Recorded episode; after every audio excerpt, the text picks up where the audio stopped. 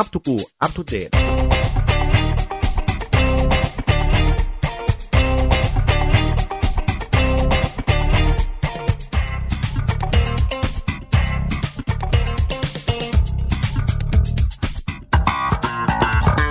ปี2021นะครับครับท่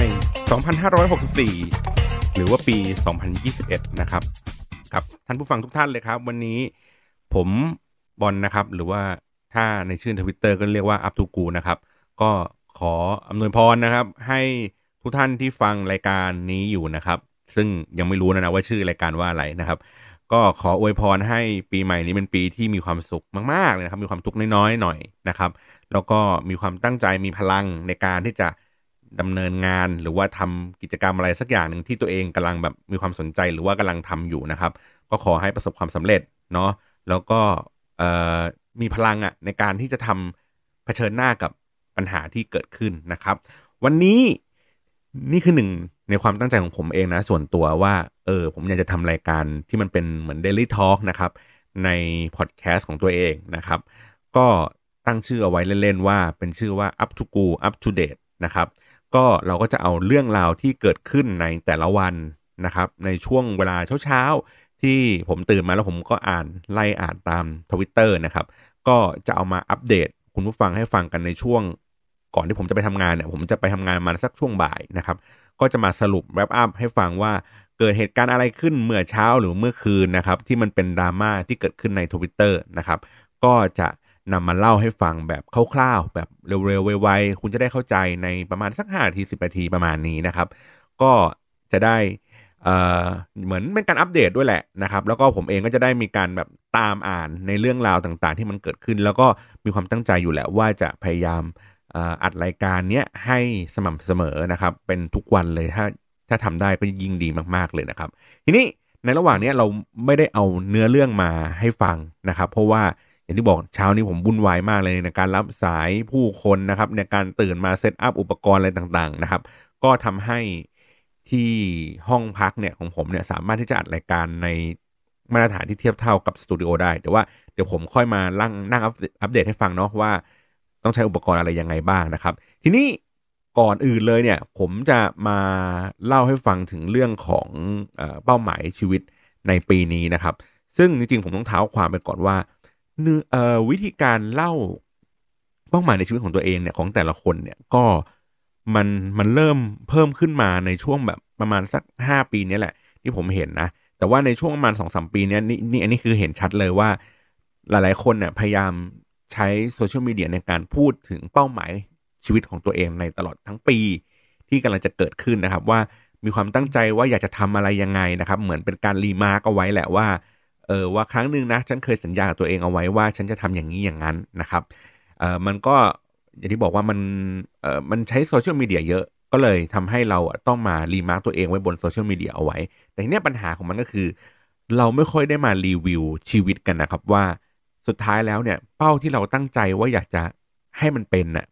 ตั้งแต่ต้นปีเนี่ยพอมันผ่านไปสัก3เดือน4เดือน5เดือน6เดือนหรือบางทีคือผ่านมาทั้งปีเราอาจจะลืมไปแล้วก็ได้ซ้ำว่าเป้าหมายที่เราตั้งเอาไว้เมื่อตอนมกราคมตอนต้นปีหรือว่าตอนปีใหม่เนี่ยมันห่างไกลจากสิ่งที่เราได้ทำมาแล้วจริงๆอ่ะมากน้อยแค่ไหนโดยส่วนตัวผมนะผมแชร์ประสบการณ์ให้ฟังว่าผมก็ทำแบบนี้ในทุกๆปีก็คือว่าผมจะตั้งใจเอาไว้ว่าทุกวันที่31ธันวาผมจะทำการรีวิวชีวิตตัวเองตลอดทั้งปีว่าได้ทำตามเป้าหมายที่เราตั้งเอาไว้เมื่อตอน1มกราของต้นปีเนี่ยมากน้อยแค่ไหนนะครับแล้วก็จะหมั่นจะมาเช็คทุก6เดือนก็คือว่าทุกวันที่1มิถุนายนเนี่ยผมก็จะกลับไปดูว่าเป้าหมายของตัวเองที่เราตั้งไว้ในวันที่1มกราคมเองเนี่ยมันคลาดเคลื่อนหรือว่าอะไรที่มันทำได้แล้วหรือยังทำไม่สำเร็จอะไรเงี้ยครับคอยรีมาร์คตัวเองเอาไว้อยู่แล้วก็ทุกวันที่1มกราคมเองเช่นเดียวกันเนี่ยผมก็จะเขียนเป้าหมายในชีวิตของตัวเองว่าเราอยากจะทำอะไรนะครับในปีนี้แรกๆเนี่ยเราก็เขียนเป็นแบบเป็นคอนเซปต์เลยครับเป็นใช้ชีวิตอย่างมีความสุขได้ทำนู่นทำนี่อะไรอย่างเงี้ยกว้างๆจนเรารู้สึกว่าบางครั้งมันกว้างเกินไปพอมันกว้างเกินไปเนี่ยมันทำให้เป้าหมายมันดูไกลมากขึ้นเรื่อยๆครับเหมือนคล้ายๆว่าพอเราเขียนเป้าไว้ไกลๆอย่างเช่นว่าเราอยากจะเดินทางเที่ยวต่างประเทศมาเที่ยวต่างประเทศผมว่าอันนี้มันเป้าหมายที่ง่ายสมมติว่าเราอยากจะออกกำลังกายให้ตัวเองผอมลง เฮ้ยมันอันนี้มันก็ดูง่ายๆก็จริงนะแต่ว่าเวลามันทำอ่ะมันเป็นเป้าหมายที่ยากมากเพราะว่าในแต่ละเดือนแต่ละสัปดาห์เนี่ยเราก็กินเราก็ใช้ชีวิตอยู่พอสมควรเนาะดังนั้นแล้วเนี่ยการออกกำลังกายเนี่ยเพื่อให้ตัวเองผอมเนี่ยมันเป็นเรื่องที่แบบค่อนข้างหนักหน่วงอยู่เหมือนกันผมก็เลยพยายามค่อยๆปรับเป้าหมายในชีวิตให้มันเป็นข้อๆครับให้มันเป็นเรื่องที่มันมีทั้งเรื่องง่ายๆและมีเรื่องที่มันยากๆจะได้ challenge ตัวเองเนาะเรื่องง่ายๆก็จะทำให้เรารู้สึกว่าเฮ้ยมันเป็นก้าวเล็กๆที่เราสามารถที่จะทำได้ไปเรื่อยๆนะครับอย่างเช่นสมมุติเราบอกว่าในปีนี้เราอยากจะเก็บตังค์ด้วยแบงค์50อย่างเงี้ยครับมันเป็นเป้าหมายเล็กๆคือทุกๆครั้งที่เราเห็นแบงค์50เราจะเก็บใส่กระเป๋าตังค์ไว้เราจะไม่ใช้แล้วเราก็จะกลับมาหยอดกระปุกไว้ที่บ้านอย่างเงี้ยครับซึ่งเราทำแบบนี้อยู่บ่อยๆมันเป็นก้าวเล็กๆทำให้เรามีกำลังใจที่จะทำก้าวใหญ่ๆที่เราตั้งเป้าเอาไว้ให้มากขึ้นนะครับก็เลยมาแชร์ให้ฟังแหละว่าเป็นยังไงซึ่งผมก็ทำอย่างเงี้ยมา 5-6 ปีครับผมก็จะเขียนบันทึกเอาไว้อยู่ใน Facebook ทีเนี้ยปัญหาของมันก็คือว่าปีเนี้ยผมจะกลับเข้าไปดูใน Facebook Note เนี่ยไม่เจอแล้วเพิ่งรู้ผมก็ไปเซิร์ชดูว่าเพิ่งรู้เหมือนกันว่า Facebook Note เนี่ยมันปิดให้บริการแล้วครับคือหน้าตาของ Facebook Note เผื่อหลายๆคนจำไม่ได้นะมันก็เป็นเหมือนการเขียนบทความครับเขียน article เหมือนเขียนบล็อกเลยอยู่บน Facebook นะครับแล้วก็แชร์ออกมามันก็มีหน้าตาเหมือนโพสต์ที่ยาวขึ้นนะครับแต่ว่าเราสามารถที่จะใส่ตัวหนาใส่ขีดเส้นใต้ใส่รูปใส่อะไรอย่างเงี้ยเหมือนเป็นบล็อกสั้นๆนะครับเขียนบน Facebook เขาปิดให้บริการเมื่อสักมาช่วงประมาณตุลาที่ผ่านมานะครับตุลาปีที่แล้วปี2563นี่แหละนะครับปัญหาของมันก็คือเมื่อมันปิดทำการแล้วเนี่ยมันทำให้เราสืบค้นเข้าไปดูว่าไอ้โน้ตที่เราเคยเขียนเอาไว้ในปีเก่าๆมันยากนะครับมันจะถูกแปลงสถานะให้กลายเป็นโพสต์หนึ่งบน Facebook ไปนะครับแต่ว่าข้อดีก็คือว่าเราสามารถที่จะถ้าเราจำคีย์เวิร์ดมันได้เราก็ใช้คีย์เวิร์ดนั้นนะครับไปเซิร์ชหาอยู่ในโปรไฟล์ของเราเองเนี่ยมันจะมีเป็นเขาเรียกไงดีเหมือนเป็นช่องเซิร์ชครับเราก็สามารถที่จะพิมพ์คีย์เวิร์ดแล้วก็ไปเซิร์ชเจอโพสต์นั้นของเราได้ที่มันถูกแปลสภาพมาจาก Facebook Note นะนั่นแหละมันก็เลยทำให้เฟลไปนิดนึงเหมือนกันเพราะว่าปกติเราจะโน้ตไว้บนนั้นเยอะนะครับแล้วก็พอย้อนกลับไปดูก็เลยค้นพบว่าเมื่อวันที่1 มกราของปี63เนี่ยผมไม่ได้เขียนตัวที่เป็นเป้าหมายในชีวิตเพราะรู้สึกว่ามันอะไรสักอย่างเนี่ยผมจำไม่ได้แล้วล่ะแต่จริงผมเขียนไปตลอดแบบ5-6 ปีนะครับแล้วก็ใช้วิธีการว่าในทุกครั้งที่เราเขียนเป้าหมายในชีวิตเนี่ยเราจะแท็กเพื่อนใหม่เสมอเพื่อนใหม่ใน Facebook เราในตลอดทั้งปีที่เรารู้จักใครมาเนี่ยเราอยากจะให้เขาเห็นเป้าหมายว่าเฮ้ยเราใช้ชีวิตที่มีเป้าหมายจริงๆนะประมาณนี้นะครับทีนี้ผมเลยมารีวิวให้ฟังว่าเป้าหมายในชีวิตของผมในปี2021นะครับผมเขียนว่าเป็นเป้าหมายชีวิต21ข้อนะครับว่าเราอยากจะทำอะไรบ้างอันนี้ผมจะแชร์ให้ฟังในเทปแรกก่อนละกันเพื่อให้คุณผู้ฟังเองเนี่ยได้รู้จักตัวตนของผมด้วยได้รู้จักเป้าหมายชีวิตในปีนี้ของผมด้วยเนาะแล้วก็ได้ค่อยๆอัปเดตเรื่องราวกันไปนะครับโอเคในข้อที่1ครับผมเขียนว่าเดินหรือขี่จักรยานให้ได้ 1,000 กิโลเมตรนะครับปีที่แล้วเนี่ยได้ประมาณ200กว่ากิโลเมตรอันนี้คือเดินอย่างเดียวนะแล้วก็ถ้ามีขี่จักรยานด้วยผมว่าน่าจะบวกอีกประมาณสัก100 กิโลอ่ะน่าจะได้ประมาณ300กิโลเมตรทีเนี้ยที่เราตั้งเป้าเอาไว้อย่างนี้เพราะว่าอะไรเพราะว่าปีก่อนเนี่ยก็คือมันสอดคล้องกับข้อ2ครับก็คือว่าเลิกไปหาหมอกายภาพได้แล้วเปลืองเงินนะครับเพราะว่าปีที่ผ่านมาเนี่ยผมไปหาหมอกายภาพเนื่องจากว่าเป็นออฟฟิศซินโดรมกล้ามเนื้อสะโพกไม่ค่อยแข็งแรงนะครับแล้วก็อักเสบเจ็บอะไรอย่างนี้บ่อยๆเพราะเนื่องจากว่าเรานั่งในออฟฟิศบ่อยเกินไปนะครับเรานั่งมากเกินไปมันเลยทำให้เมื่อยครับปวดหลังที่แรกก็มาจากอาการปวดหลังนี่แหละแล้วเราก็ไปหาหมอนะครับเขาก็บอกว่านี่เรื่องเป็นออฟฟิศซินโดรมอะไรอย่างนี้ไปก็เลยแนะนำว่าให้ออกกำลังกายให้เดินบ้างให้ขี่จักรยานบ้างให้ยืดเส้นบ้างอะไรอย่างนี้นะครับก็เลยเป็นเป้าหมายหนึ่งว่าเฮ้ยเราจะต้องแบบออกกำลังกายให้มากขึ้นโดยที่เราใช้ระยะทางเนี่ยเป็นเป้าหมายสำคัญในการทำสิ่งนี้ให้ได้นะครับทีเนี้ยผมก็ลองไปเมื่อก่อนก็ลองวิ่งเหยาะๆลองทำอะไรหลายๆอย่างแล้วผมรู้สึกว่าสิ่งที่ผมชอบคือการเดินผมรู้สึกว่าวิ่งมันเจ็บเข่านะครับแล้วก็มันมีความเหนื่อยเกินไปแต่การเดินเนี่ยมันก็สปีดของผมนะในการเดินพอๆกับการวิ่งเหยาะๆเลยครับเพราะฉะนั้นเนี่ยผมเป็นคนเดินค่อนข้างที่จะไวอยู่แล้วก็เลยว่าเฮ้ยถ้าเราเดินไปเนี่ยเขาเรียกไงการเต้นของหัวใจมันก็จะคงที่คงตัวไม่เหนื่อยมากจนเกินไปเราก็มีเวลาที่จะแบบได้คิดทบทวนอะไรอย่างนี้มากขึ้นเพราะมันไม่เหนื่อยครับเพราะมันเหนื่อยมันมีความแบบ เขาเรียกไงอะดรีนาลีนหลั่งเนาะมันมีความตื่นตัวมากเกินไปผมรู้สึกว่าการเดินมันรีแลกซ์กว่านะครับก็ลองไปเดินเมื่อปีที่แล้วเดินเป็นชั่วโมงนะครับเดินชั่วโมงนึงเงี้ยครับ 2-3 รอบหมายถึงว่าในข้ามวันไปนะไม่ใช่วันเดียวกันนะแล้วก็รู้สึกว่าเฮ้ยมันดีจังก็เลยคิดว่าปีนี้น่าจะเป็นเรื่องของการเดินแล้วก็ขี่จักรยานไปทำงานนี้ครับก็จากที่พักผมเนี่ยไปถึงที่ทำงานเนี่ยก็ประมาณสัก7กิโลไปกลับก็14กิโล15กิโลถ้าเราทำอย่างนี้บ่อยๆมันก็จะถึงระยะประมาณ 1,000 กิโลเมตรอย่างที่เราตั้งใจเอาไว้นะครับเมื่อกี้ข้อ2เราไปแล้วก็คือเรื่องของการที่เราลดการไปหาหมอกายภาพลงนะครับข้อ3ครับให้ทุนการศึกษาเด็กนักเรียนด้วยมือของตัวเองผมได้รับแรงบันดาลใจจากพี่โยครับพี่โยโซโยโซนะครับใน Twitter ที่เขาให้ทุนการศึกษากับนักศึกษามหาลัยถ้าผมจำไม่ผิดเกษตรศาสตร์ที่พี่โยเคยจบจากที่นั่นมานะครับผมก็เลยรู้สึกว่าเฮ้ยมันเป็นพลังที่ดีเนาะเราวันหนึ่งเราได้กลับไปตอบแทนอะไรสักอย่างหนึ่งโดยเฉพาะที่เป็นเรื่องของการให้โอกาสคนผ่านทางทุนการศึกษาเนี่ยผมก็รู้สึกว่าเฮ้ยเรื่องนี้มันเป็นเรื่องที่น่าทำนะครับก็พยายามคิดอยู่หลายๆเดือนหลายๆปีนะครับอย่างปีที่แล้วก็พยายามคิดติดต่อไปยังภาควิชาที่ตัวเองเรียนจบมาไปๆมาๆอาจารย์ก็บอกว่าเธอมาบรรยายให้น้องๆฟังเนี่ยน่าจะมีประโยชน์มากกว่าด้วยซ้ำอะไรเงี้ยครับแต่ก็เราก็ยังแบบอยากจะทำสิ่งนี้อยู่เพราะฉะนั้นในปีนี้เดี๋ยวจะลองหาวิธีการหาโอกาสในการที่จะมอบทุนการศึกษาให้กับเด็กนักเรียนด้วยตัวเองเนาะไม่ได้แบบว่าส่งตังค์ไปให้อย่างเดียวอะไรแบบนี้นะครับข้อต่อมาครับ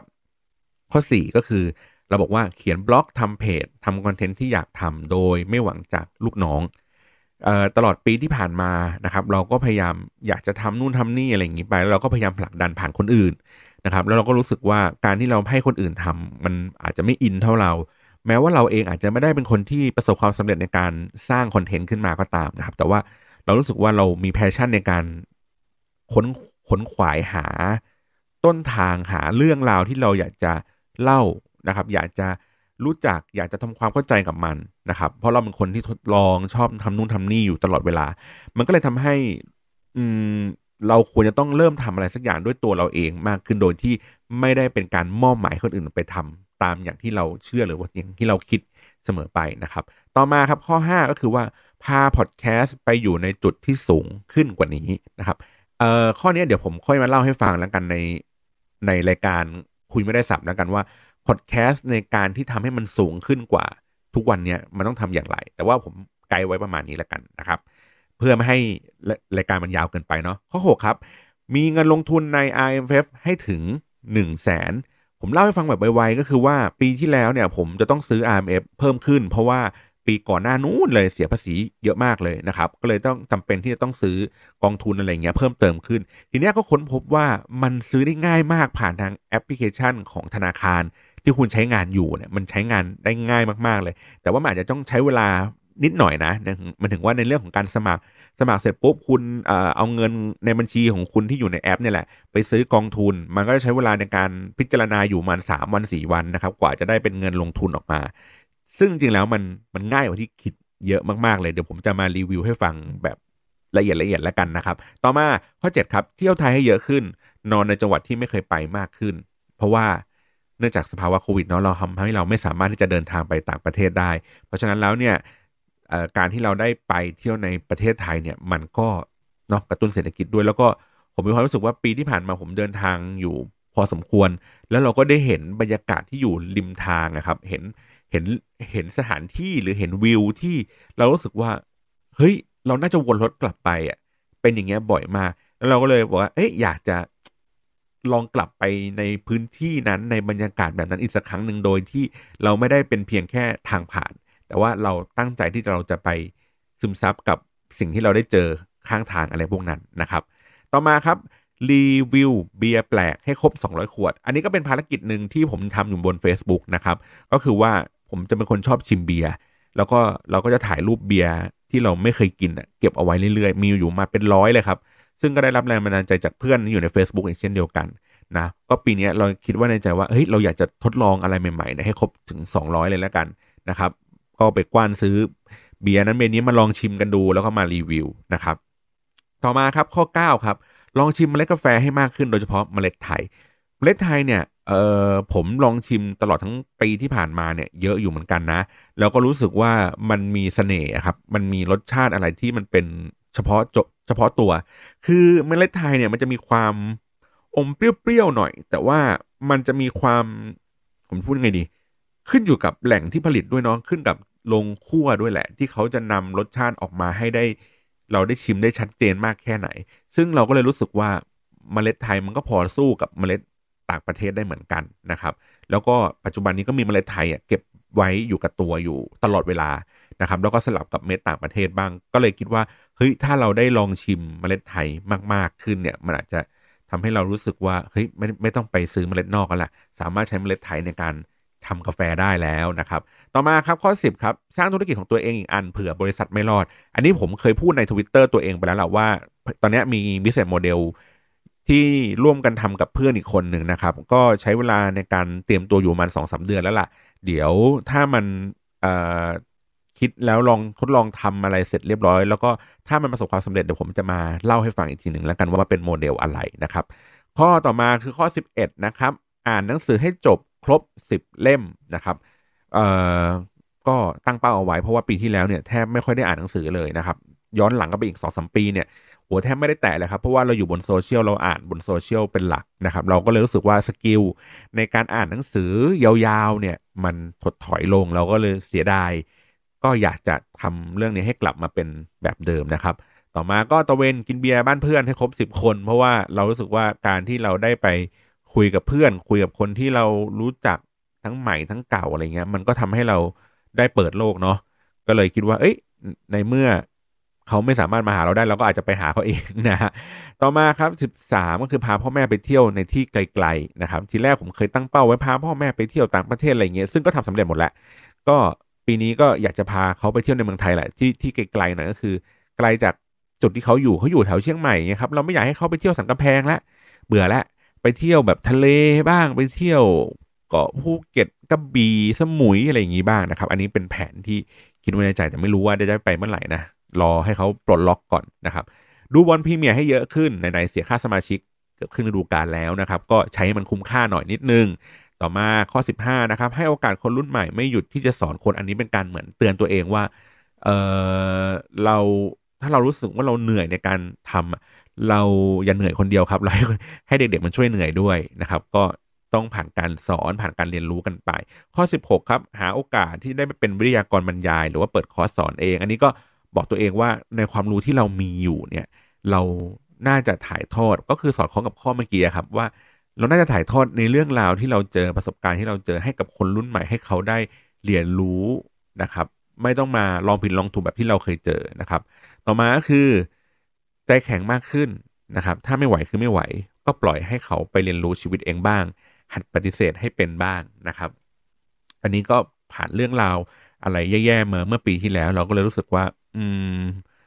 บางอย่างเราก็เหนี่ยวลังเขาไว้เยอะเกินไปนะครับถ้าเราปล่อยมันออกไปบ้างให้เขาไปเรียนรู้ไปเผชิญโลกกว้างจริงๆบ้างเนี่ยมันก็สมเหตุสมผลเนาะ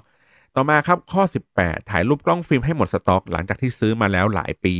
ผมไปลื้อกลุ่มใต้บันไดนะครับก็พบว่าโอ้โหตัวเองคนบ้าซื้อฟิล์มมากเลยเจอเป็น10ม้วนเลยครับอยู่ใต้บันไดแล้วเราก็ไ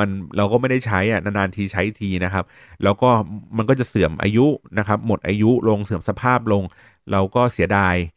ก็เลยคิดว่างั้นปีนี้เราตั้งเป้าว่าเราต้องเผาฟิล์มให้หมดโดยที่เราต้องไม่ซื้อใหม่นะเราต้องใช้ที่เรามีอยู่ให้หมดไปก่อนนะครับต่อมาข้อ19ต้องไม่มีต้นไม้ต้นไหนตายคามือเราอีกผมซื้อต้นมิ้นท์นะครับต้นไวมิ้นท์เป็นต้นมิ้นท์ที่หอมที่สุดในบรรดามิ้นท์ทั้งหมดนะครับมันจะมีมิ้นท์มันจะมีหลายสายพันธุ์มีเปเปอร์มิ้นท์มีสเปียร์มิ้นท์นะครับมิ้นท์ไวมิ้นท์เนี่ยเป็นมิ้นท์ที่เย็นที่สุดนะครับคือเราหยิบใบขึ้นมาแล้วเรามันเคี้ยวเนี่ยมันจะแบบเย็นมากเหมือนเรากินลูกอมมิ้นท์เลยมิ้นท์แบบนั้นเลยเขาบอกว่ามันเป็นวัตถุดิบหลักมันคือยังไงเป็นมิ้นท์สายพันธุ์หลักในการทำมิ้นท์รสชาติมิ้นท์ทั้งหมดก็คือว่าที่เรากินเนี่ยเปปเปอร์มิ้นท์สเปียร์มิ้นท์เนี่ยมันจะมีความหอมแตกต่างกันแต่ว่าความเย็นที่มันได้รับเนี่ยต้องใช้จากไวท์มิ้นท์เป็นสำคัญนะครับเราก็ไปซื้อมาในงานบ้านและสวนแล้วก็โอ้โหทีแรกๆนี่คือแบบขึ้น เต็มไปหมดเลยครับเราหยิบกิน3ใบมาใส่ชากินอย่างนี้ทำอย่างนี้อยู่ทุกวันเลยจนกระทั่งเราลืมรดน้ำต้นไม้ครับเราไปทำธุระอะไรสักอย่างต่างจังหวัดเนี่ยกลับมา 3-4 วันแห้งหมดเลยครับใกล้ตายครับตอนนี้สภาพคือมันเหลือที่มันชูขึ้นมาเนี่ยทะลุกระถางมาเนี่ยเหลืออยู่มัน3ก้านนะครับจากมีเป็น10เลยอ่ะผมก็แบบเฮ้ยอย่าเพิ่งตายนะเว้ยพยายามรดน้ำไปเรื่อยๆนะครับเพราะว่าเขาบอกว่าให้มันค่อนข้างที่จะอยู่ในพื้นที่ที่แบบเย็นๆชื้นๆหน่อยนะครับแต่ว่าต้องโดนแดดด้วยก็ตอนนี้ก็ยังเหลืออยู่3ก้านเพราะว่าเพิ่งกลับมาจากปีใหม่เนี่ยหยุดไปตั้ง4วันเนี่ยกลับมาก็สภาพก็เหี่ยวเฉาก็ใกล้ตายอีกรอบนึงแต่ว่าไอ้ต้นเล็กๆอ่ะที่อยู่ระดับพื้นดินอ่ะมันขึ้นเยอะแล้วนะผมก็เลยรู้สึกว่าเฮ้ยอ่ะโอเคไม่เป็นไรแก่แล้วแก่เลยปล่อยผ่านไปเดี๋ยวเราให้ไอ้พวกต้นรุ่นใหม่เนี่ยมันเติบโตขึ้นละกันนะครับก็พยายามลุ้นให้ต้นมิ้นเนี่ยมันอยู่กับผมให้ได้นานที่สุดนะครับข้อ20ก็คือทำไอติมกินเองได้ไม่ต้องอายเขาอันนี้ตั้งใจเอาไว้นานมากและหลายปีแล้วไม่ได้ทำสักทีหนึ่งแรกคิดว่าอยากจะทำกาแฟสุดท้ายก็หนีไปทำอยากจะทำไอติมสุดท้ายก็หนีไปทำกาแฟก่อนนะครับตอนนี้ได้เวลาแล้วครับมันต้องมาเป็นปีของเราแล้วในการทำไอติมขึ้นมากินเองนะครับ